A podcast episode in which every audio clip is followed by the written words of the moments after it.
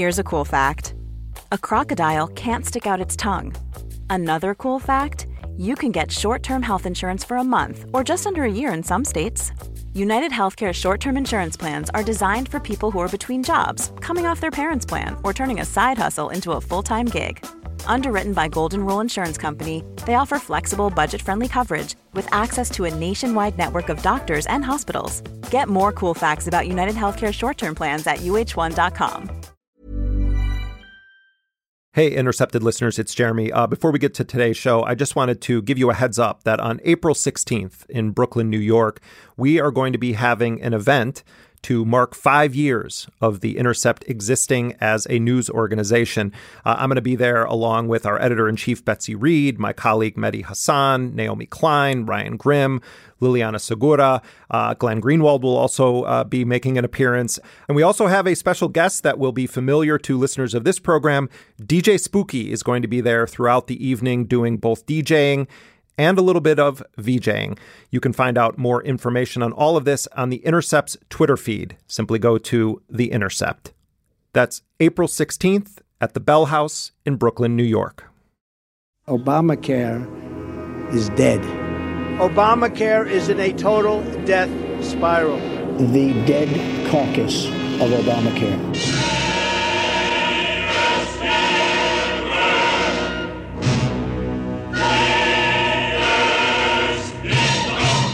The Republican Party will become the party of great health care. It's good. Now, this thing, it killed a doc. But what was it? It's kind of like a mass that keeps getting bigger and bigger. The Republican Party will soon be known as the party of health care. And this is the shocking result. We are going to have a plan that's so much better than Obamacare. The best health care package we've ever had. It's much better than Obamacare. We're going to have a phenomenal health care. It's indescribable. Nothing can stop it. The party of great health care. How can it be stopped? Mob hysteria sweeps one city. Before long, the nation and then the world could fall before the blood-curdling threat of the mob. The windmills. Wing.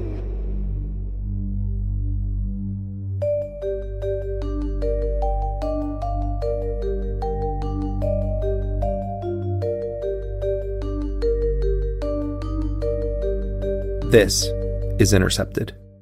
I'm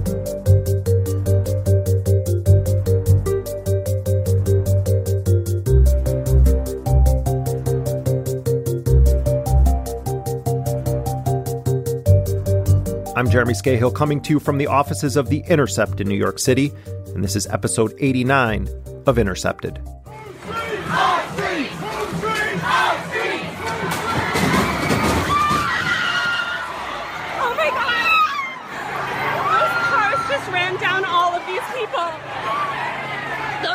Those who know him remember a child who used racial slurs and was fond of Hitler. He was formally charged with killing 11 people in what has been called the deadliest attack on Jews in U.S. history. He had shot two Middle Eastern men and needed a place to hide out. The FBI. Double murder at a Kentucky grocery store is being investigated as a possible hate crime. And anti-Muslim slurs at two teenage girls on a commuter train before stabbing three Good Samaritans who were trying to stop him. He killed two of them. White supremacist violence in this country is on the rise. Hate crimes are increasing globally, and federal law enforcement here in the U.S. has come under fire for not taking this threat seriously. For decades, violence committed by right-wing extremists has been characterized as lone wolf attacks, when in reality, the ideology that ties these crimes together points to a very clearly well-thought-out ideology and coherent movement. A new series from The Intercept called The Threat Within takes a deep dive look into federal terrorism prosecutions in the United States since 9/11. That review found that anti-terrorism laws were applied to only 34 out of 268 right-wing extremists prosecuted for crimes that fit the Justice Department's definition of terrorism. With no specific penalties on the books for domestic terrorism, mass killers like Timothy McVeigh face charges of using a weapon of mass destruction, or Dylann Roof, who faced murder and weapons charges. It seems clear from this assessment that the understanding of what terrorism means to federal prosecutors in this country is foreign terrorism. Because since 9/11, those same terrorism laws were applied to more than 500 alleged international terrorists. The number of people killed since 9/11 by so-called Muslim extremists is slightly higher than those killed by right-wing extremists. But the amount of violent acts in total committed by right-wing extremists is actually 3 times higher. That's according to the U.S. government's own statistics. Trevor Aronson, the lead reporter on this Intercept project, writes, by almost exclusively charging international extremists as terrorists, the Justice Department inflates the perceived threat of those actors compared to those with right-wing domestic ideologies. Trevor added, this double standard has had powerful consequences for how the FBI and other law enforcement agencies allocate counterterrorism resources, leading invariably to international threats being prioritized over domestic ones. While all of the media fearmongering and debate over who gets labeled a terrorist continues on in our post-9/11 reality, a new fear has seemingly gripped the FBI. The massive protests in Ferguson, Missouri, following the murder of Michael Brown was the starting point for the FBI to decide that a new player was on the scene. 2 men involved in the protests at that time were labeled something entirely new under the FBI's counterterrorism division. The public learned about what that term was when a secret FBI memo was revealed. That memo warned of a rising, quote, black identity extremist movement. The report under your jurisdiction, black identity extremists. It is interesting to me that you are opposing individuals who are opposing lethal force, similar to the attack on Reverend Dr. Martin Luther King on COINTELPRO, but there seems to be no report dealing with the Tiki Torch Parade in Charlottesville chanting, Jews will not replace us. Why is there an attack on black activists versus any reports dealing with the alt-right and the white nationalists? Can you answer that question quickly? I'm not aware. Planning on investigating that? My colleague at The Intercept, Alice Speri, investigated the 6 instances where this label, black identity extremist, was applied. That article is called The Strange Tale of the FBI's Fictional Black Identity Extremism Movement. Here is Alice Speri to talk about what she found. We know very little about when the FBI started using the black identity extremism term. We know very little about what it means, actually, and kind of what it was based on. The first we, as the public, heard about it was in the fall of 2017, when an internal intelligence assessment was leaked to foreign policy. The memo was dated August 3, 2017, only days before the deadly white supremacist rally in Charlottesville, Virginia, where white supremacists, Ku Klux Klan members, neo-Nazis killed an anti-racist protester. Heather Heyer injured dozens more. But the report is not concerned with the violent threat of white supremacists. Instead, the memo reads, the FBI assesses it's very likely black identity extremist perceptions of police brutality against African Americans spurred an increase in premeditated retaliatory lethal violence against law enforcement and will very likely serve as justification for such violence, end quote. In the FBI report, the FBI lists 6 examples of what they call black identity extremists, and the earliest one they refer to is the case of Olajuwon Davis and Brandon Orlando Baldwin, who were 2 Ferguson protesters. And in my story, I really went back to this case because even though it seems the FBI retroactively applied the label to them, that's really where black identity extremism as an ideology was born, on the heels of the Ferguson protests. And the reason why I say that is because in Ferguson, we really saw the beginning of this Black Lives Matter movement. That was a movement for police accountability, to end police racism. It was a different kind of black activist movement from the ones the FBI had known earlier on. So up to that point, the FBI had actually talked about black separatists and surveilled a different kind of black activists, but they were now looking to expand their surveillance and their targeting to a much broader group of people. Convict, send that killer cop to jail. The whole damn system is guilty as I said it died. So Olajuwon Ali Davis and Brandon Orlando Baldwin were 2 young black men who started going to the protests in Ferguson after Mike Brown was killed. They didn't have a long history of activism. They were just protesters, like many others, that just took to the streets spontaneously. The FBI had informants on the ground in Ferguson, and I actually was in Ferguson covering the protests while they were happening. The first night that the National Guard has arrived in Ferguson, we've not actually seen any of them in what's Ferguson right now. There's still police.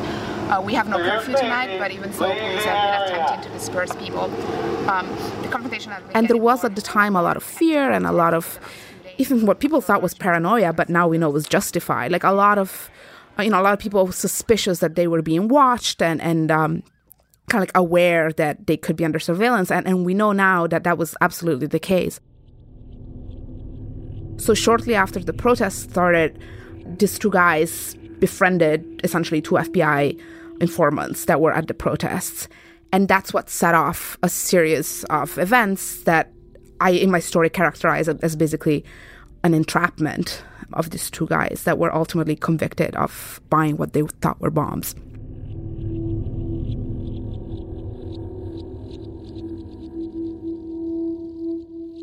So when the FBI report was revealed to the public in 2017, a lot of people had a lot of questions, including members of Congress. And they questioned both the FBI director and Jeff Sessions, who at the time was Attorney General. And there's this memorable exchange between Congresswoman Karen Bass. Do you believe that there is a movement of African Americans that identify themselves as black identity extremists? And what does that movement do? Well, I'd be interested to see the conclusions of that report. But I'm aware that there are groups that do have an extraordinary commitment to their racial identity, and some have transformed themselves even into violent activists. Hearing that from Jeff Sessions, to me, summarizes what's so ironic about this whole black identity extremism notion. Because, of course, black identity extremism doesn't exist. But on the other hand, we also have a very real white identity extremism that for years and decades, federal officials have, underlooked and underplayed. Is there a term or a report on white identity extremists? You mentioned you were familiar with black people who identify with their racial identity. Yes, but it's not coming to me at this moment. Not coming to you? Certainly a group such as the Ku Klux Klan. Yes, and then the skinhead movements, but there's a racial identity white movements that have been identified. We absolutely have a white supremacist violence problem in this country, and we're just now starting to talk about it a little bit more openly. So the big question around the Black Identity Extremism report is, why is the FBI wasting resources going after a movement that doesn't exist while we have all this real violence, these real threats that we're just ignoring for the most part?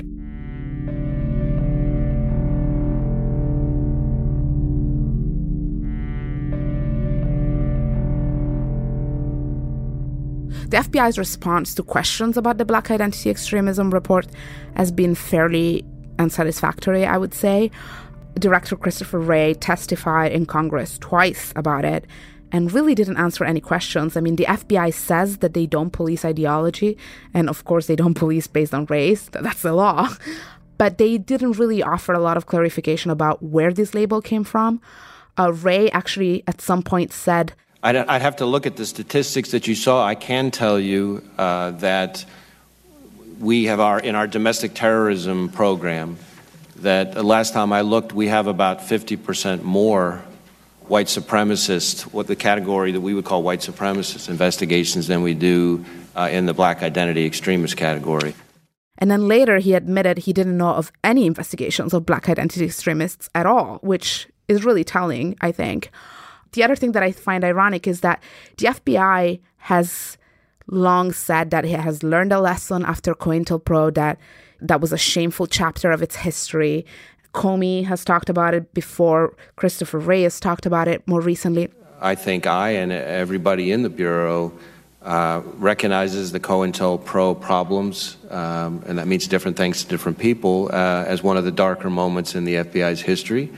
And it's something we're not proud of, but it also is something that we've learned from. And during some of the same time period, there's a lot that the FBI did that we can all be proud of. So I think the FBI is kind of, on the surface, admitting to the mistakes of the past while at the same time doing things that are very similar. I don't think they've actually come to terms with that history and learned a lesson here. What we're seeing is really a repetition of their old ways.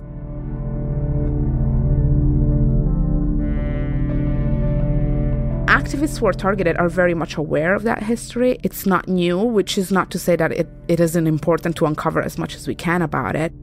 You know, back in the 70s, the FBI had a racial intelligence office. Today, as far as I know, they don't by that name, but we did some reporting recently that showed that the FBI actually has what they call a race paper.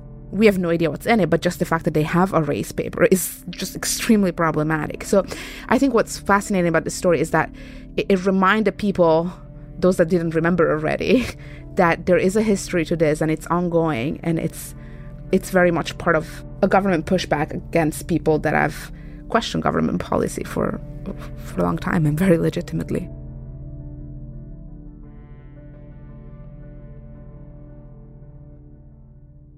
There were only 2 prosecutions of so-called black identity extremists.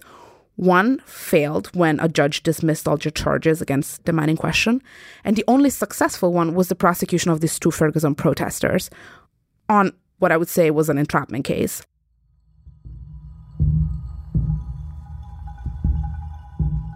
The Intercept's analysis revealed that the Justice Department only applied anti-terrorism laws against 34 out of 268 right-wing extremists that it could have prosecuted for terrorism crimes. And at the same time, which I think is also telling, they also targeted 17 environmental and animal rights activists with anti-terrorism laws. My colleague Aline Brown wrote a really fascinating piece about this. One of the points here is, for the longest time, the FBI thought of environmental and animal rights activists as the greatest domestic terror threat, which is so ironic, you know, on the heels of Charlottesville and on the heels of the Pittsburgh massacre and so many other white supremacist violence that we've seen, that they actually went after a movement that never killed anyone. One of the big problems with the black identity extremism label, in addition to the fact that the ideology itself doesn't exist, is that this threat assessment was carried out by the FBI's counterterrorism division. So you're immediately equating this notion of this black identity extremist as a domestic terrorist. You're painting these people as terrorists with all of the political implications of the term.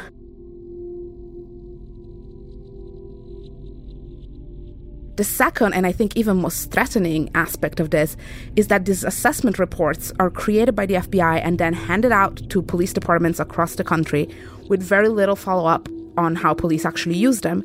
And we know a lot of police departments have problems with biased policing and discriminatory policing. We know that black people in particular are extraordinarily vulnerable to police violence. And if on top of that you create the idea that these people were protesting for very, very legitimate reasons, if you create this notion that they're terrorists, you put their lives at risk. As one of the people I interviewed for the story, I think, put it very well, you said when you create this idea that somebody's a terrorist and a threat to law enforcement, you authorize police to shoot first and ask questions later, which police already do with black people often enough. This puts lives at risk.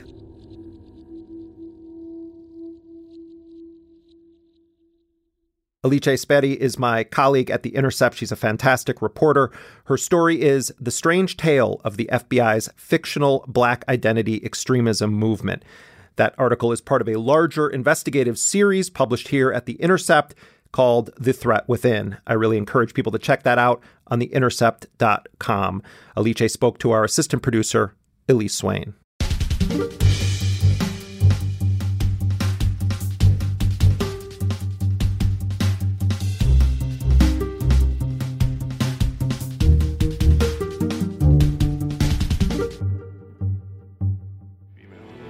A Blade Runner's job is to hunt down replicants, manufactured humans you can't tell from the real thing. Day 1,000 of the Siege of Seattle. The Muslim community demands an end to the army's occupation of mosques. The Homeland Security Bill is ratified. After 8 years, British borders will remain closed. That's reserved for members of our Prime Flight program. You got to be a 4.2 or over to qualify. Oh, I'm a 4.2. I'm afraid you're actually a 4.18. These days, it often feels like we're living in the prelude to a not-so-distant dystopian science fiction future. My next guest, Cory Doctorow, says science fiction is a barometer for any given moment.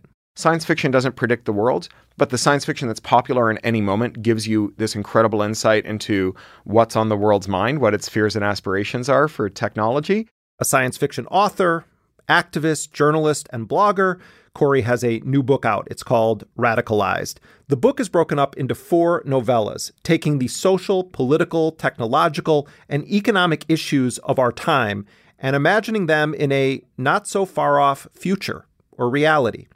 From copyright protections to radical privatization, Cory Doctorow offers a provocative analysis of the role that technology plays in our lives and what it means for our future.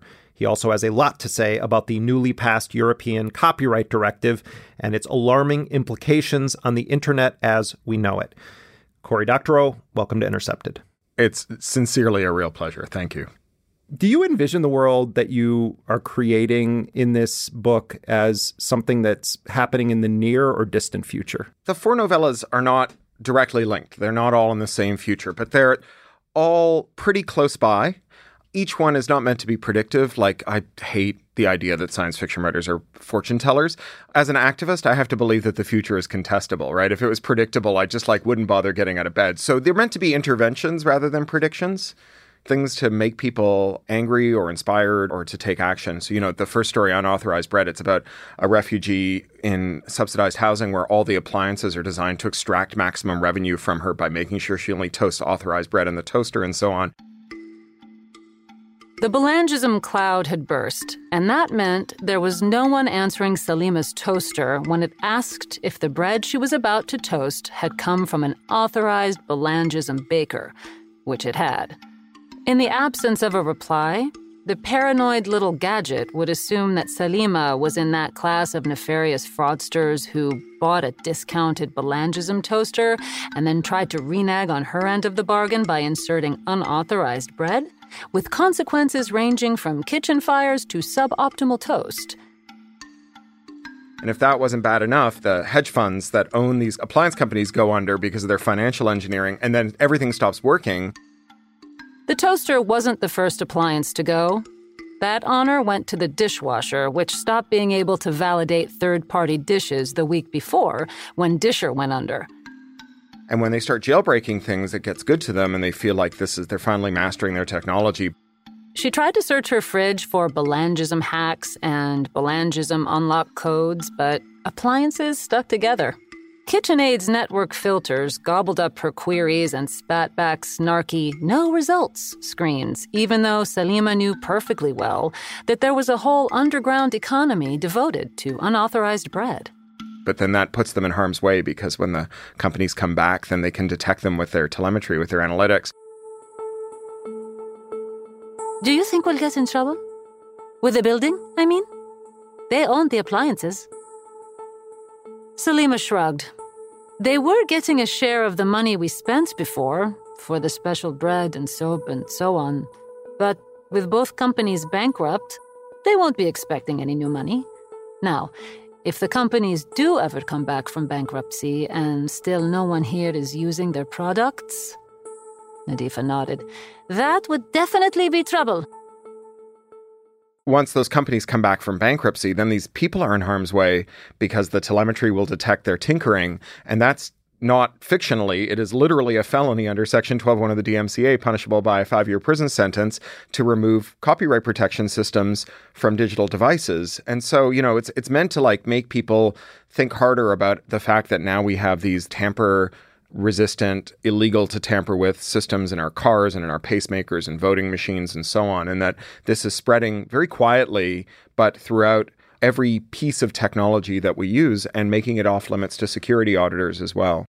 And then there's this story, The Mask of the Red Death, which takes its title from this famous Edgar Allan Poe story. And it's about a rich prepper who's in his bunker with all of his friends. Wait, first explain the term prepper. Preppers, people who believe that the end of civilization is coming, and they build these spider holes. These sometimes they're very luxurious, and sometimes it's a cavern in the basement. It's a recurring motif in old science fiction. Heinlein loved to talk about people who had bomb shelters that were lovingly equipped for the future and so on.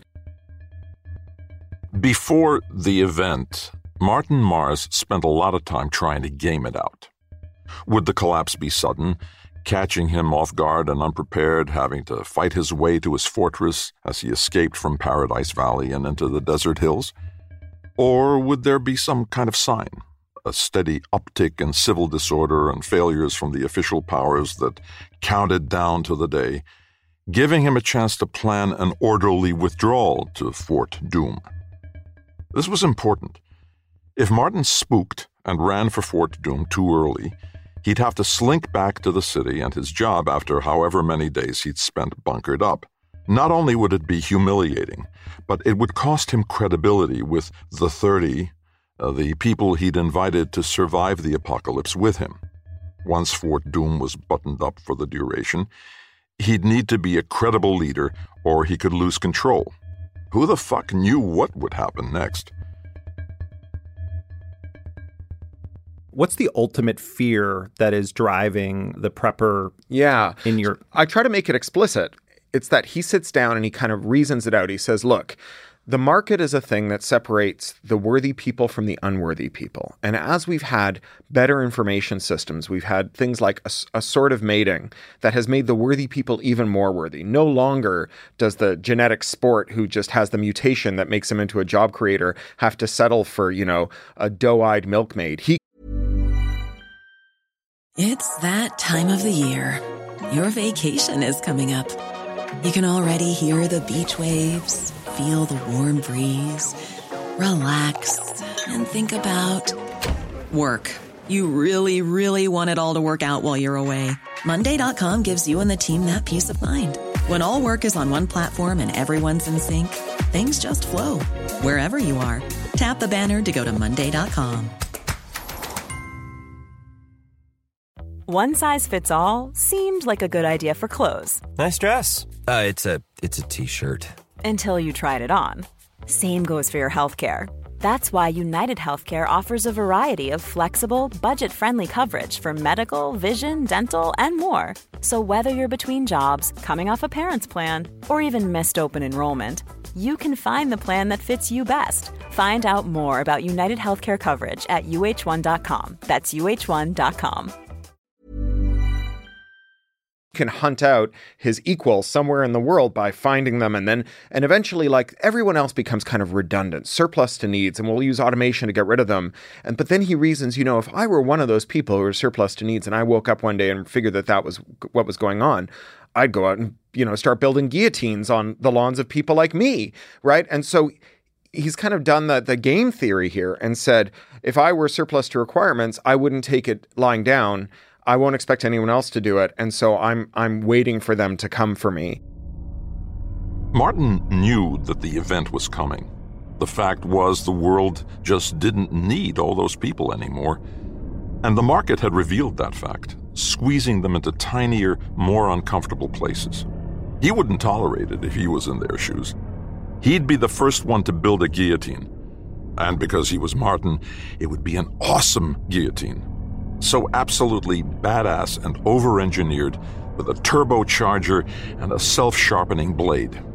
Because that was Martin all the way. It's why Fort Doom was the incredible place it was. This guy has got this whole Mad Max theory about how when civilization collapses, he'll wait for the poors to devour each other, and then he'll emerge and become a kind of warlord with his group of excellent, heavily armed Ubermenschen. And what he discovers is that we all have this shared microbial destiny, and that the real heroes of the revolution are the ones who are getting the sanitation working, not the ones hiding in the bunker. But he discovers that by getting cholera. Martin felt his own guts clench, his own bowels turn to water. He had Cipro and other broad-spectrum last-resort antibiotics, but he hadn't replaced them yet this year, and a bunch of them were expiring soon. He'd read that their efficacy would start to fall off a cliff when that happened. After a deliberate bioweapon attack, cholera was one of the fears that kept him up at night. He had lots of guns, but you can't shoot germs. One of the elements that I really loved about Max Brooks' World War Z, the book, not the film, was a terrible adaptation of that book. And you touch on this too, and I find it such a rich point of inquiry that if you strip away all of the things that make unearned wealth the way that it is in our society, who are the most valuable people here? They're the people that know how to work with their hands, mm-hmm. With their physical labor. And as you do here as well, it's like, you know, you can be the wealthiest kingpin lawyer in the world, but when the fucking apocalypse comes, like, you're going to be hoping that those contractors that you hire to do stuff on your lawn are around to help you. I mean, that is the reality of we're living in that kind of world now where it's like it could break and a lot of people are going to be in deep shit. They don't even know how to unclog their toilet. Yeah, I'm a big fan of this Anglo-Canadian science and political writer, Lee Phillips, who wrote a great book called Austerity Ecology and the Collapse Porn Addicts. That's about this kind of bright green communitarian or socialist future as distinct from the degrowth agenda. He's like, if your future starts with getting humanity down to 3 billion people, that's a lot of corpses lying around. And, you know, we know that any event that reduces the population of humanity to 3 billion will create such scars and trauma and disease and what have you, and leave you with a skeleton crew too small to work the systems, that it could be a tipping point into, you know, centuries of barbarism. The only way to a green future is up and through. You know, Kim Stanley Robinson writes about this, that we should get people into big cities, away from natural habitats, into high density environments where we can share, you know, resources and so on. That's the most efficient future we have. It's trying to counter that pastoral kind of Tory bougie version of the future that, like, someday we will attain a kind of paradise where we all wear leather aprons and work our small holdings and, you know, and craft through the days. That's a vacation, but it's not a future. There are those people that take to the extreme, that have their bunkers, that are collecting their medicines and their Bitcoin and their weapons, et cetera. But even on just a slow growth level, the radical privatization agenda in this society, where you have some communities that are going to have privatized firefighting forces, mm-hmm. private security, private access to water supply. Mm-hmm. That is the real world now. And in a way, it is, the preppers take it kind of to the extreme, but it's already seeping into every aspect of our life, right? You know, Larry Lessig, he talks about the world being influenced by, like, code, what's technologically possible, law, what's legal, norms, what's lawful, and markets, what's profitable.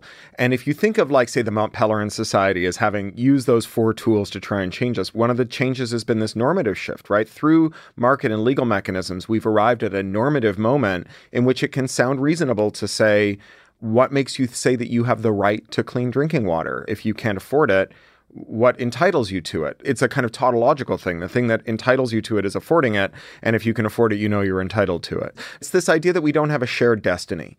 And, you know, that's part of the point of the Mask of the Red Death, is that giant mountains of corpses are a public health problem. Like, leaving aside all of the ethical questions about giant mountains of corpses will kill you dead by seeping into the water supply and by, you know, vectorizing all kinds of diseases that emerge in rotting flesh and so on. It is not nice to be surrounded by rotting corpses. And I think that, you know, in the, like, kind of late 20th century, early 21st century climate debate, where we've arrived at least among some elites, is this belief that climate change is probably real, but given enough mountaintops and Harrier jets, you can just sort of build a, you know, big fence around your high ground and just crossbreed your children by supersonic jet. All the dying poor people will be so far down the slope that you won't even have to smell them.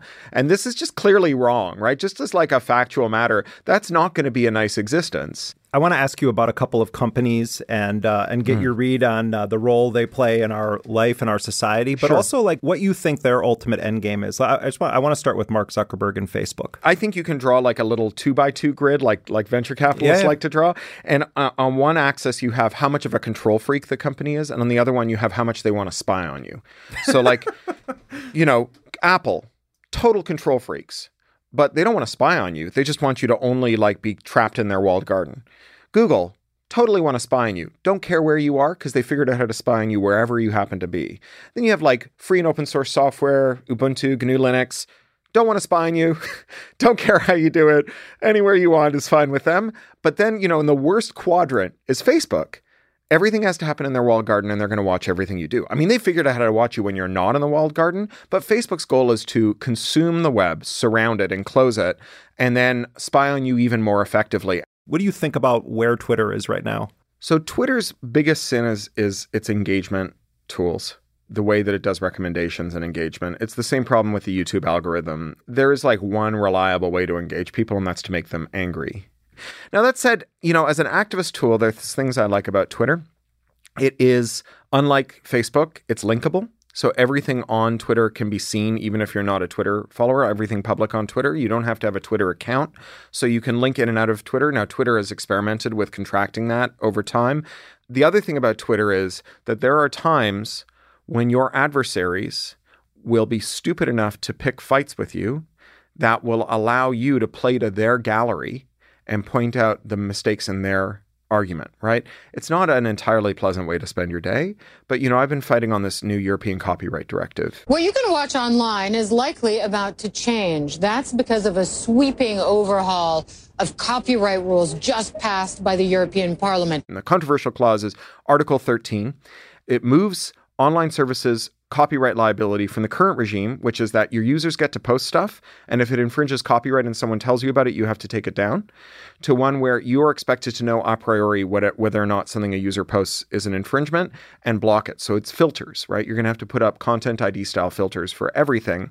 These are very expensive. Google's Content ID filter, which just filters video and just on behalf of a small clutch of rights holders, cost $100 million to build and maintain over the last 10 years. Doing this for all the photos, all the videos, all the rights holders, all the text, all the audio, there's really like 5 companies in the world that can afford it, and they're all American. So this snuffs out the European tech sector at the stroke of a pen. But, you know, there are lots of other problems with filters. So there are no penalties built into the regulation for people who falsely claim copyright in order to ensure that some things can never be posted. So whether that's being a griefer and just going in and posting the collective works of Shakespeare to make sure no one can ever quote Shakespeare until someone at WordPress or at Twitter goes in and plucks all of those entries out one at a time, or whether that's, you know, the King of Thailand, who has previously used copyright claims to take down videos of demonstrators being brutalized by the Thai police, you could stop them before they ever started. You could just upload that and it would never show up. The European Union has said you must make sure that copyright violation doesn't happen. You should make sure that you don't accidentally block things that are copyright infringements. The difference between must and should is pretty obvious. And so there, you're going to get lots of weird situations like, you know, your kids' first steps are video recorded while there's a record playing in the background and the music means that you can't upload the video. Or that demonstration where the police become violent, the canonical photograph of it has a bus ad in the background and Corbis owns the stock art. And so that photo can never be posted. How do you think that we're going to be targeted in the future with ads? I mean, what the reason I'm asking that, you know, one of the things that we discovered a few years ago, I mean, we at The Intercept, when we were looking at Wi-Fi sniffers and MC catchers, New York City now has these kiosks in the subways, and you can go and you can look, you know, they're interactive, you know, you can figure out where your train is and what's going to be late, and it's, you know, mapping, all that stuff. But also you have this offer of, you know, a free Wi-Fi now everywhere. And when your device hops on to that Wi-Fi network, you're giving quite a bit of information to that terminal. And the question is, where does that data go and what is it, you know, what can it be used for? And the other thing we found when we were playing around with some toys that the smart people here built, you know, engineers, that if you walk around and your phone is not connected to a Wi-Fi network, but it is seeking out a Wi-Fi connection, it is broadcasting the entire list. I mean, you know this, but I'm just explaining the entire list of every network you've ever been on. You know, so it's searching for a hotel in Tokyo, your grandma's, you know, house in Vermont, and you know that your work, the cafe you've been at. It tells an enormous amount about you. When you look at the way Minority Report, for instance, took Philip K. Dick's ideas in the Minority Report film. Each person is targeted individually with like holographic advertisements catered to them specifically. It greets you by name. How do you see this stuff happening going forward? I don't know how we're going to get targeted, but I have like a theory about how we could fix it. You know, if firms were required to internalize even a small amount of the cost of breaches, they would be a lot more cautious about the data they collected and stored. What could be one of the biggest data breaches ever to hit a major retailer this morning, Home Depot is investigating whether its customers' credit and debit cards were exposed. It's not clear how many stores or shoppers could be involved, but experts say it could be larger than the breach that affected 40 million shoppers at Target last year. Home Depot breached 80 million credit cards and paid 60 cents per breach in the class action settlement. They should have paid like 0.5% of the total value of all of the real estate holdings of 80 million people. Like, there's nothing inevitable about the way that we hoard this data. It's a choice that was taken, and it's a choice that could be reversed. And it's a choice that exacts a high cost on the wide society. And that cost could be reversed, could be pushed back onto the people who are exerting it. But we would need evidence-based policy for that to happen. And so I'm not saying, okay, we can't change it until we fix capitalism. But I'm saying that part of the project of fixing capitalism is changing this, and part of the project of changing this is fixing capitalism. There are things that have to run in parallel, and you'll only get so far with other kinds of interventions until you fix the way that markets and inequality are functioning right now. I mean, that's such a great challenge to all of us to end on. Cory Doctorow, I want to thank you so much for joining us. Jeremy, it really has been an absolute pleasure. What a treat to meet you and to come up here to The Intercept. Thank you. Cory Doctorow is a science fiction author, activist, journalist, and blogger. He's also the co-editor of Boing Boing. You can find that at boingboing.net. His latest book, which contains 4 short stories, is called Radicalized. You can follow Cory on Twitter at Doctorow.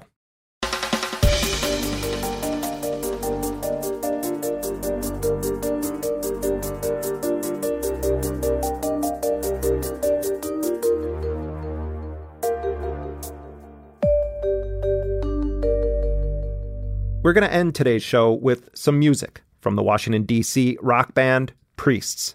They have a new record out this Friday. It's called The Seduction of Kansas. You're probably thinking, why Kansas? There's nothing seductive about that place at all. Sorry for those of you listening in Kansas. Well, you'd be completely, totally wrong, especially if you said that to Priests' front person, Katie Alice Greer, who loosely based the title on journalist Thomas Frank's 2004 book, What's the Matter with Kansas? Here's Frank. What the book is about is an examination of populist conservative culture. Conservatism has invented a fake populism, a way of looking at class that, instead of talking about class as an economic phenomenon, it discusses class as a cultural phenomenon. For Greer, so much of our current discourse on labor rights and social struggle around issues like a woman's right to abortion are deeply rooted in the history of Kansas itself. And I should mention, Priests are a notably prophetic band, even unintentionally. Their last album, Nothing Feels Natural, was released exactly 1 week after Donald Trump's inauguration. It felt like a direct response to the shocking, nascent Trump presidency, despite the fact that many of the songs were written months, even years in advance. With that in mind, here is Katie Alice Greer as she looks back on that work 2 years now into the Trump presidency, and also how history and mythology influenced Priests' new record, The Seduction of Kansas. My name is Katie Alice Greer, and I am the lyricist and front person of the rock band Priests.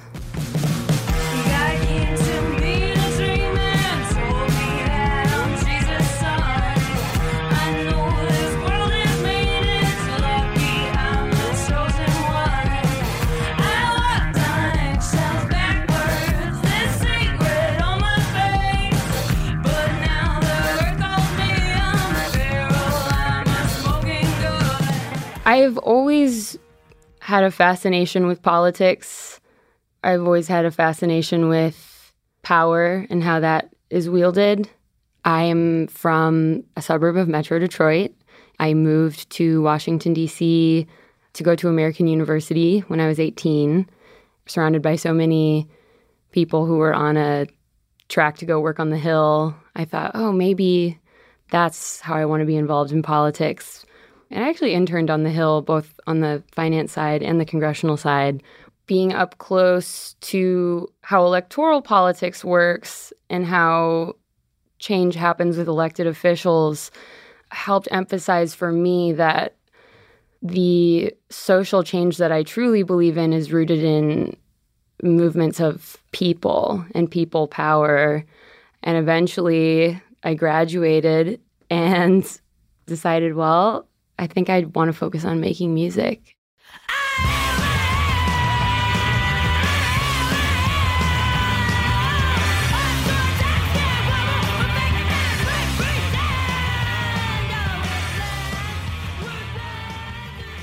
We've been a band for about 8 years, and And our original voice in writing songs was very deliberately critical of the liberal establishment in place. A lot of times people were confused. We have a song called And Breeding, and one of the last lines is, Barack Obama killed something in me, I'm going to get him for it.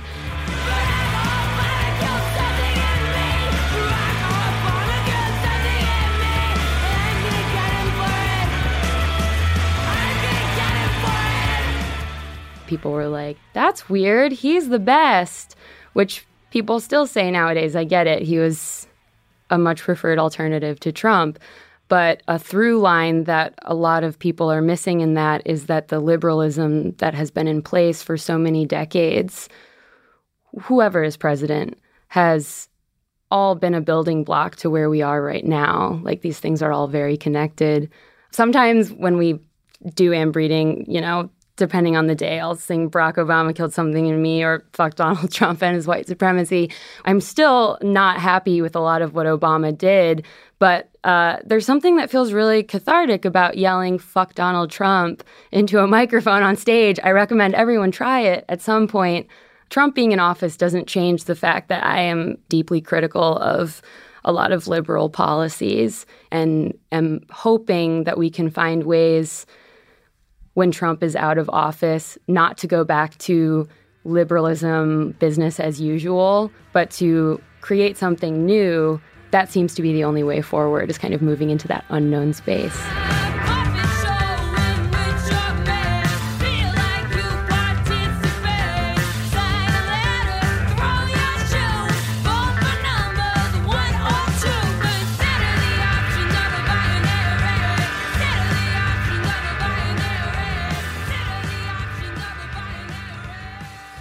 Pink White House was a song on our last record that was meant to be sort of a fun meditation on this bizarre, romanticized mythology we have in this country of the beauty of choice.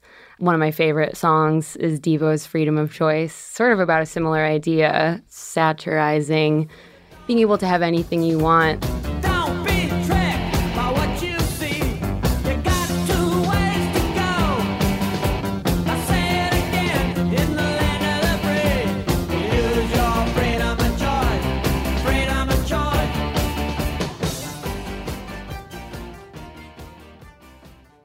I've never seen someone in Congress at this point who I was actually like, wow, this is someone who's kind of like me. Like, in watching some of the newer leaders who have been elected, especially in this past cycle, like Ilhan Omar, Alexandria Ocasio-Cortez, she's my age. I worked my way through college. I wasn't a bartender. I was a cocktail waitress at a place in D.C. where, like, you know, lots of people who had a lot of power were coming in to, like, unwind after work. So I know what that feels like, and feeling like this has nothing to do with what I want to do with my time, but, like, this is what I have to do. You know, can you or can you not start the change from within the system, or do you have to just completely destroy the system and build a new one? Like, I saw Ocasio-Cortez is friends with another band that we're friends with, Algiers, and it was like, that's crazy to me that, you know, someone in Congress knows about bands that we're friends with. It seems stupid, but it's like, it does make you feel like, oh, right, this was ostensibly what our government and representational democracy was supposed to be about, having people who understand the world as you understand it, legislating new policies that will be good for the world around you. It's you. I'm the one who loves you. It's true. I'm the one who loves you. It's you. I'm the one who loves you. I'm the one. Our new album is called The Seduction of Kansas. The title track is largely inspired by a Tom Frank book from the early 2000s called What's the Matter with Kansas?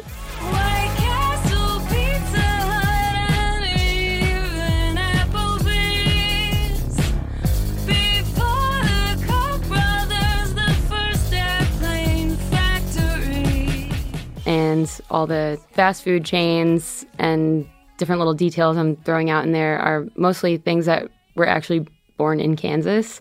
The Koch brothers are also from Kansas. I think one thing that stuck out to me reading that book was how Kansas, you know, turn of the last century was really a breeding ground for a lot more leftist socialist movements. And then in the 1980s, the Summer of Mercy was a radicalizing stadium event, I think, for people who just hated abortion and women's reproductive rights. And it's become very conservative in a lot of ways. If the scorecard was sheer numbers in attendance, the pro-lifers were the hands-down winners in this weekend's abortion rally Super Bowl in Wichita, Kansas. Those here hope this marks the end of legalized, unrestricted abortion in America. The Summer of Mercy campaign could indeed turn the tide in the abortion battle in America, but the real test will come this fall in Washington, D.C. at the U.S. Supreme Court. Reporting from Wichita, Kansas. I've always been really fascinated in perceptions of things. So American mythology, let's call it. Even this idea of make America great, like that slogan itself has so much meaning imbued in it, suggesting that this country was great at some point for people. That's a very specific group of people, like white male Christians, when you really get down to it. Why do we gravitate towards these certain narratives? What is convenient to leave out? The songs are just little short stories and character sketches reflecting on that.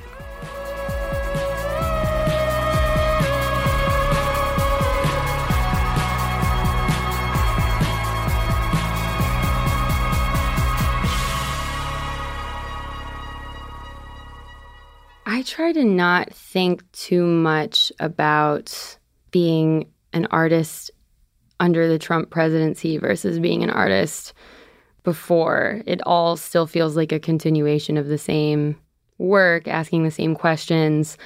Like, I think art is about the antithesis of passivity, and we need that right now more than ever. I think just trying to keep eyes on the horizon and moving forward and figuring out, like, what is the actual work that needs to be done. And for us, that work is making music that we care about and carving out the world that we want to live in with the people that we want to live with.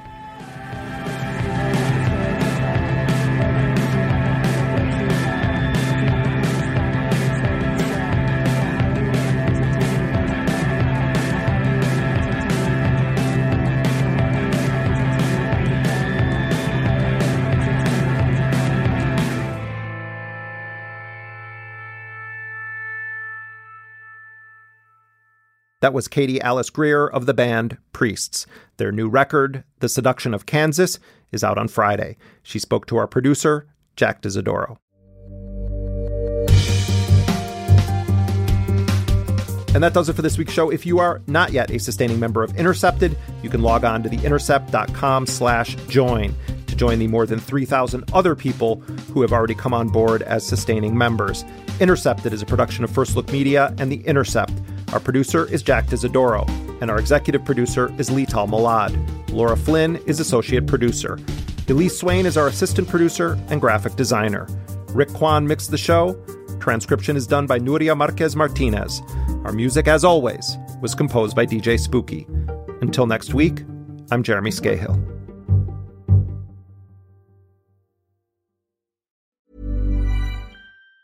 Planning for your next trip? Elevate your travel style with Quince. Quince has all the jet-setting essentials you'll want for your next getaway, like European linen, premium luggage options, buttery soft Italian leather bags, and so much more. And it's all priced at 50 to 80% less than similar brands. Plus, Quince only works with factories that use safe and ethical manufacturing practices. Pack your bags with high-quality essentials you'll be wearing for vacations to come with Quince. Go to quince.com/trip for free shipping and 365-day returns.